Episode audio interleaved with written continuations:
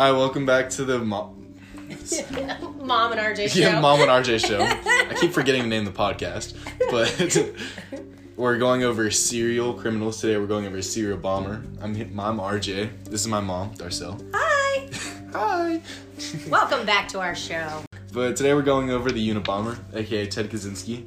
He was a domestic terrorist who used mail bombs to get back at society.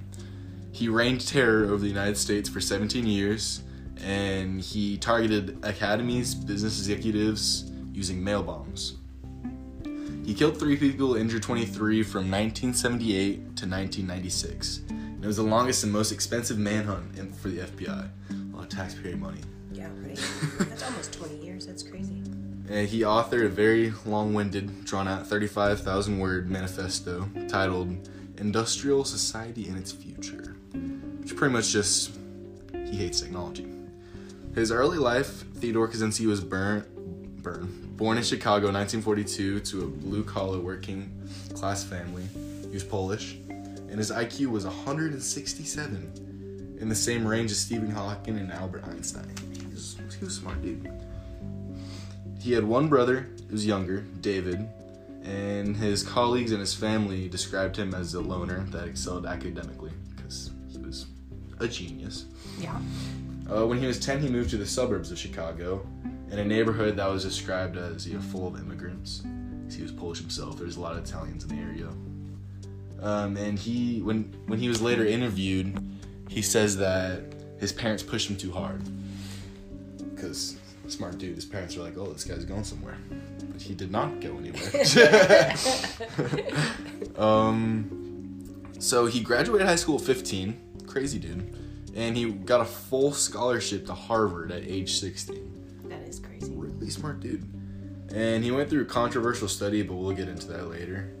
After full education at Harvard, he went to Michigan and graduated from there, and then became a young, the youngest assistant professor in the history of Berkeley when he was hired there.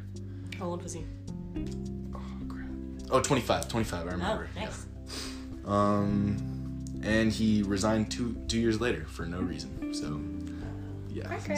got a doctorate for that job and resigned two years later. And then he lived with his parents. So, so- very successful guy. Uh, he lived with his parents for two years in Lombard, Illinois, before moving out, and then he built a weirdo den the size of a closet. Oh, yeah. Yeah, In the woods. yeah, in Montana. Oh, where is it? Well, No, Lincoln, Montana, middle nowhere. And he was happy there. I guess as happy you can be in a tiny shed. Shed. and then he was disturbed by the encroachment of real estate and industrial development in the area. So just like here, you see a wide open field, and then a week later, it's a subdivision. Right. He's very disturbed about it. And his early career of being a criminal started with vandalizing construction areas because he was very unhappy. And then we'll get into his target, what he targeted when he became the full fledged Unabomber. His first target was uh, Northwestern University professor Buckley Crist. What a name.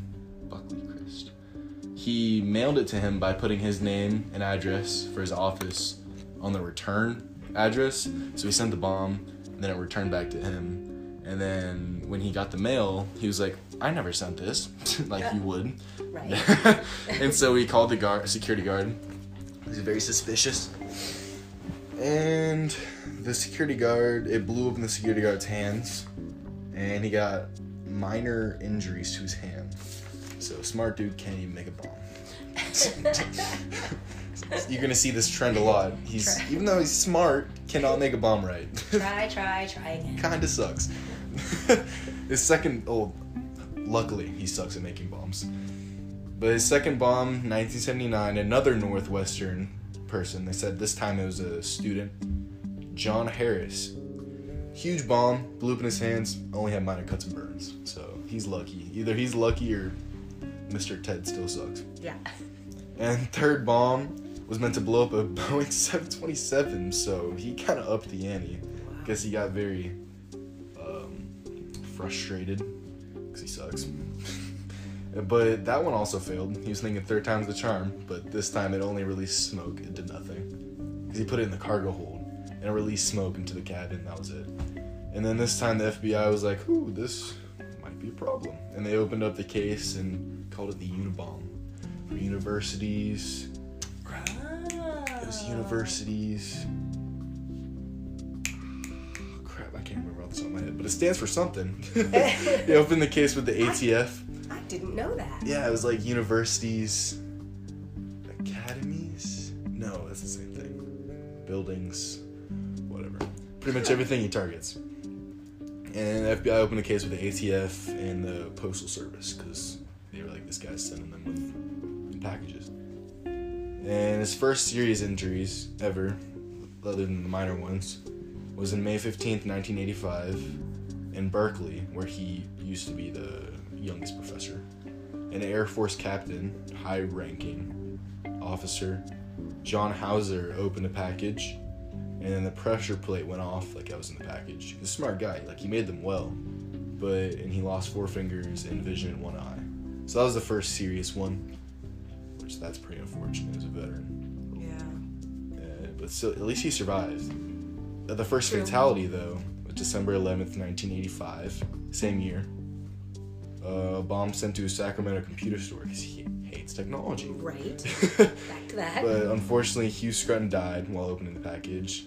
And I might be wrong, I'm 100%, 99% sure this is where they got that infamous drawing. Someone saw him at that computer store with, the, with his hood, his little mustache. Gotcha. And for over seven years, Ted continued sending nine homemade pipe bombs. Executives at American United Airlines, ac- academic admin. Yeah, not a very cool guy. I wonder what he had against planes. I mean, that's. I mean, it's a pretty technologically advanced thing. True. but I feel like he was just like, "Er, I suck at making the first two. Time to make up for it by blowing up a whole plane." Which they said that that bomb was big enough to completely destroy the plane, and it was rigged up to um, altimeter. So it was like once you get to a certain height, it was gonna blow up. But Right. he sucked at making it. Had the faulty switch, just only smoke. And then he had a six-year hiatus from 1987 to 1993. You like that fancy word, hiatus? I love it. so I guess he picked. sort of like we're on hiatus now. I guess he uh, maybe found another job or other pastime. Obsession. Picked up knitting or something. Crochet. and yeah, so that lasted up till 9 1993. And so the three deaths overall was first Hugh Scruton, then Thomas J. Mosser, an advertising executive, and Gilbert Brent Murray, a timber lobbyist. Which that was his last attack was against Gilbert Brent Murray, which timber, I guess he waking up in his weirdo shed. Ted shed. Yes. Literally. and maybe he like was happy with them cutting down forests, so he targeted a timber lobbyist. So it all kind of connects together. And one of the more serious attacks was against David Gelernter, who's a computer computer science professor, and it severely disfigured him. That was the most. If it wasn't a fatality, but that was one of the most serious injuries. Overall, 14 attacks, killed three, injured 23. Um, so let's go over the bombs, because smart guy put them well together, but unfortunately, or oh, not unfortunately, fortunately, the explosives weren't that powerful, so he didn't kill a lot of people. But he took great care to leave no fingerprints, and he even left fake clues. I couldn't find examples, but it said that he was very smart. He would leave fake things to, you know, kind of throw the Police. yeah, police off off his trail. All of the bombs mailed with the letters FC on the top, and which I thought this was kind of funny. He leaves he leaves other thing memor like other stuff inside the bomb. So he leave he would leave branches, leaves, like pine corn or pine cones. So why? Like he's like looking around for nails and stuff to put, and he's like, "Oh, this pine cone might hurt." Well, he's in the woods. yeah. and how he was caught. This is probably one of my favorite parts about this case. I watched the documentary forever ago. So when he published this super long manifesto, 35,000 35,000 words, um, Which is a lot of words. A lot of words. He has time on his hands. yeah. Living in his Ted shed. In 1995, he blackmailed New York Times and Washington Post. He said, if you don't publish this super long thing, I'm going to kill more people. So they published them. Oh my gosh. Yeah. And so when the feds saw this, um, James Fitzgerald, he was the first ever certified forensic linguist profiler in the history of FBI in the world. So pretty much he would use words and like language to try and narrow it down because every person speaks different. They have dialect from where they're from, their age. Like you always say old old sayings, Right. and so he kind of like he had a lot of content to look through. Thirty five thousand dollars. 35,000 words. Yeah. Is a lot of content. And so they reached out to this. He looked through it and said, "Oh, this person has a very distinct dialect, like from certain areas. Like and he uses old words. A smart dude, so he probably uses fancy words. So he's like, oh, he's probably well educated. And so he sent out to the public, and they said, hey, if they like, I don't know, grasping at straws. They're like, hey, if you know anyone that speaks like this, reach out to us. And luckily, someone did. His brother, David, throw back to his early life. He's like, hey, my brother talks like this and writes like this. So David, probably really disturbed, went through a frenzy of looking through his old papers he had in his house, and probably, you know, his what's it called when you get into a college, your admission Letter. yeah, he was looking through those, his old writings, and he said, "Yeah, this looks exactly like it." And then pulled through, he pulled up James Fitzgerald, and James Fitzgerald said, looked at his old writings and said, "This is the same person. Like it has to be Ted Kaczynski." And so they used this to get a search warrant for his weirdo shed. Ted shit. Yeah, and they um like kicked down the door, the single door, and they found a bomb under his bed. Weird place to put a bomb. Gotta keep it handy. and they found um, explosive stuff, like I don't know, explosive stuff, nails, screws. And he said that I thought this was kind of funny. They had he had books about how to make a bomb. So I'm envisioning how to make a bomb for dummies, like. Checking it out of a library. It's an With your armful how to make a bomb. it's for a friend. It's for a friend. but yeah, so they're like, okay, this is the dude. If you think about it, that's like a sounds like a very small reason to for someone to kick down your door. Like, hey, he talks like this. right? Let's look. Yeah. Well, and I'm thinking, can you imagine being the brother? Like, Yeah, I think this is my brother, Yeah. guys. And like, if he didn't reach out, like, we would still never know to this day. Right. It's like I always thought if he wasn't cocky and released his super long Manifesto. no one would ever know because he was so like he was so, like, Under the radar, right? Yeah, and he made sure there's no fingerprints on anything. Yeah, it was crazy. So I want to get into the theories of why this dude's messed up. But before we do that, we need to go through our sponsors. So thank you to History.com for helping us get the overview of the case. Britain, Britannica, yeah, mm-hmm. Britannica.com for giving us a depth review, in-depth review of his psychological profile of Ted. And thank you to Biograph's YouTube channel for laying out Ted Kaczynski's whole life as a young kid. And finally, for the Lip TV, they had a, um, a 40 minute um, interview with um, James Fitzgerald. I actually watched the whole thing. It was a cool thing. They, he like laid out all of like lin- like forensic linguistics or like yeah linguistics yeah and yeah it was, thank you for um, giving me information so I can not stumble through this whole thing. so we can talk about it today. yeah. And so now let's get into the theories. So the first one, interesting. At age nine months, he streamed. Ex- he developed extreme hives and was kept in isolation from even his parents for ten days. So that's that'll mess someone up, especially if you're that young. And you know his colleagues and friends said he was very like isolated, even when he was older. So I think that's probably why he was socially inept. And all, uh, it could be because he's smart too, because you know, like they say, if you're that smart, it'll be hard to relate to people. Right. But still, that probably messed him up as a kid. And Well, but it was 10 days.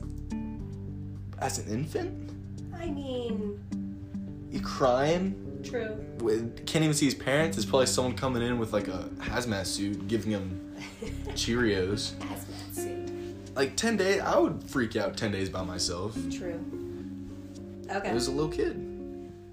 So yeah, that's one theory. This is my probably one of the favorite parts of this. So when he was when he, when he went to Harvard, um, he volunteered for a uh, psycholo- psychological study.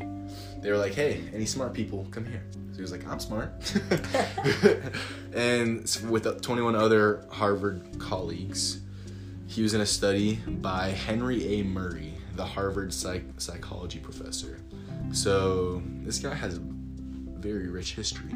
Henry A. Murray, he was a colonel in the U.S. Army, very high-ranking officer, and later in the Office of Strategic Studies. Doesn't that sound Very official. very official? Yeah, because that was the CIA before they changed names. Oh. Yeah.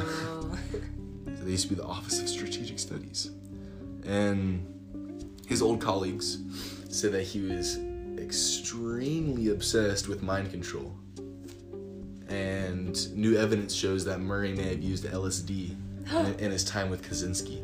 oh wow. So, not, I mean, not Murray using LSD, they used LSD on Mr. Ted Right. I got that. which that'll probably mess someone up. And the study was called Multiform Assessments of Personality de- Development Among Gifted College Men. So that's a very long title, not very catchy, doesn't roll off the tongue. and it's to see how gifted men cope with distress. Um, maybe not so well. Yeah. As we can tell. Especially when you throw in a little LSD. and so he he called all the kids in and said, write a detailed essay, pour your heart out on a piece of paper, describe your beliefs and future aspirations. Just like really pour your heart into this essay. And then these essays were read over by attorneys. And the students were then aggressively and abusely, abusively interrogated. And they were insulted for hours on end about About what they wrote? yeah, like oh god. yeah, imagine like that's heart out so I can terrorize. Yeah, and then that's not it. They film these interrogations Oh. and then force the kids to watch them again to relive it, and they would take their heart rate and such. And Ted Kaczynski got like he, he had the h- highest heart rate out of all of them, like all the other 21 kids, and like that would mess someone up. Like that would really mess someone up. Like that could have given him PTSD Right? yeah, give him hate of like colleges and academies because that's what a lot of his targets were. Right? And have you heard of the MK Ultra program? I have not. It's me. a C. It was recently declassified. I want to say early 2000s. They declassified it. The CIA kidnapped prostitutes and uh, homeless people, kept them in warehouses. I think it was San Francisco. Like, What? like literally kidnapped them, and force fed them LSD to try to see if they can come up with a way for mind control. I think this was Cold War era because it was like Cold War era because they wanted to figure out how to like mind control like people with like spies and stuff. But this is real. Like this was declassified. Okay, whatever. Back Just- to our yeah, case. Just randomly plucking people off the yeah, street. Yeah, literally like keeping them in warehouses. But whatever. Like back to our case. This was rumored to be a part of the MK Ultra.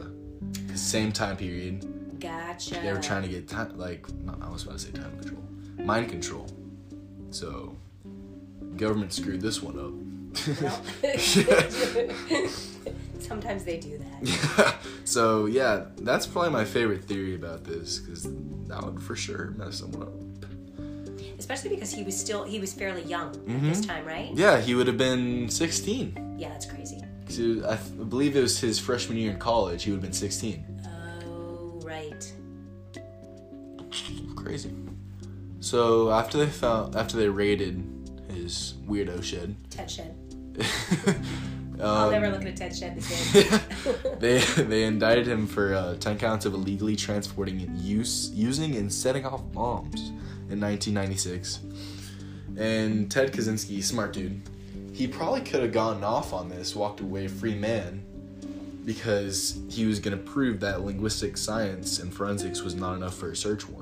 Which I understand that. Being like, hey, you talk this way, I'm to kick down your door. right. And then I, it's called like f- fruit bared off a poison tree or something, whatever. Like they say, if they raid your house on a faulty um, search warrant, they have to throw all the evidence away, and they can't use it ever again on you. So he would have walked. He would have walked away a free man, except his defense went behind his back and tried to plead he was insane.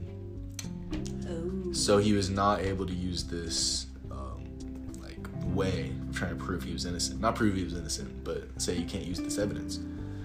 And then he refused to plead insane, tried to fire his defense team, and then tried to hang himself, but he failed. Oops. And he ended up just pleading guilty because there was nothing else he could do. And he showed no remorse for anything. And okay, Well, I mean, he's emotionally inept. yeah, and I think he didn't want to plead insane because here he poured his heart out on a 35,000 word essay to try to show the world, hey, technology bad. And then if he pleaded pled insane, they would be like, oh, this is just the work of a crazy man. They wouldn't take his super long manifesto seriously. You'd be like, oh, he's crazy. Right. And so they got a psychological profile of the dude, Well, and I'm sure he didn't want to consider himself. Nobody wants to think they're crazy. but he was crazy. Yeah. Usually the crazy ones don't admit. yeah, right. Like living, okay, sleeping with a bomb under your bed. I want to get back to this. Okay. you get the bomb. Would you, would you feel comfortable making a bomb yourself, and then keeping under your bed? No and no. Crazy. Even if somebody else made it, I Yeah. still wouldn't sleep with it. So like, you could not be okay if you thought that was a and living in a shed in the middle of nowhere, spending all that. Or he got a free tuition because he was smart. But still, going to college for all that time, getting a doctorate, and then living in the woods. And they're just wasting it. Yeah, and living with your parents for two years. Come on.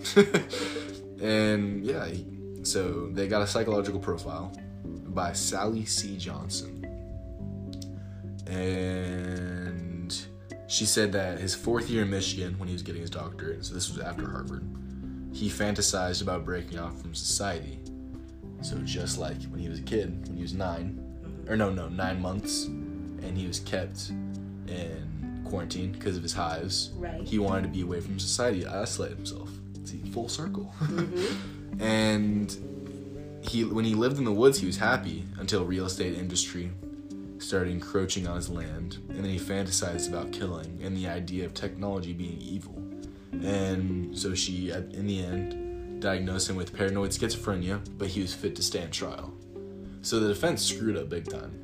He, first of all, he's not insane, so he can't plead insanity. Right. And then he couldn't do it. He, he couldn't even try for his search warrant thing. So he ended up pleading guilty. He's, he's currently he's still alive. I didn't know that until I did research on this. He's serving eight life sentences. That's eight lives. A little, a little overkill. He's yeah. not a cat. and he's in Florence, Colorado right now. Spends 23 hours in the cell. And they auctioned off. I think this is hilarious. They airlifted his weirdo shed. That's how small it was. They lifted it off with a helicopter. And it's currently in Washington, D.C. right now, in a museum. what? Yeah. I want to go. it's literally like the size of the room we're in right now. Probably like two foot, two by two foot. not, not, not that small, but like crazy small. It's just a bed, his bombs, and his books. Did he have electricity? No, it was in the middle. He built it by himself, What? middle of the woods, and he tr- taught like he would hunt for his food. Crazy dude. What? But yeah, that's pretty much it. So, thank you for listening to the still haven't named the podcast, but the serial podcast Serial podcast by RJ and Mom. by RJ and Mom and our dog, but he took off. Yeah, Barley got he he. I think we scared him. Yeah, he, he wasn't very. He didn't have much input, anyways. So thank you for listening to the podcast, and we'll see you next week. Bye. Bye.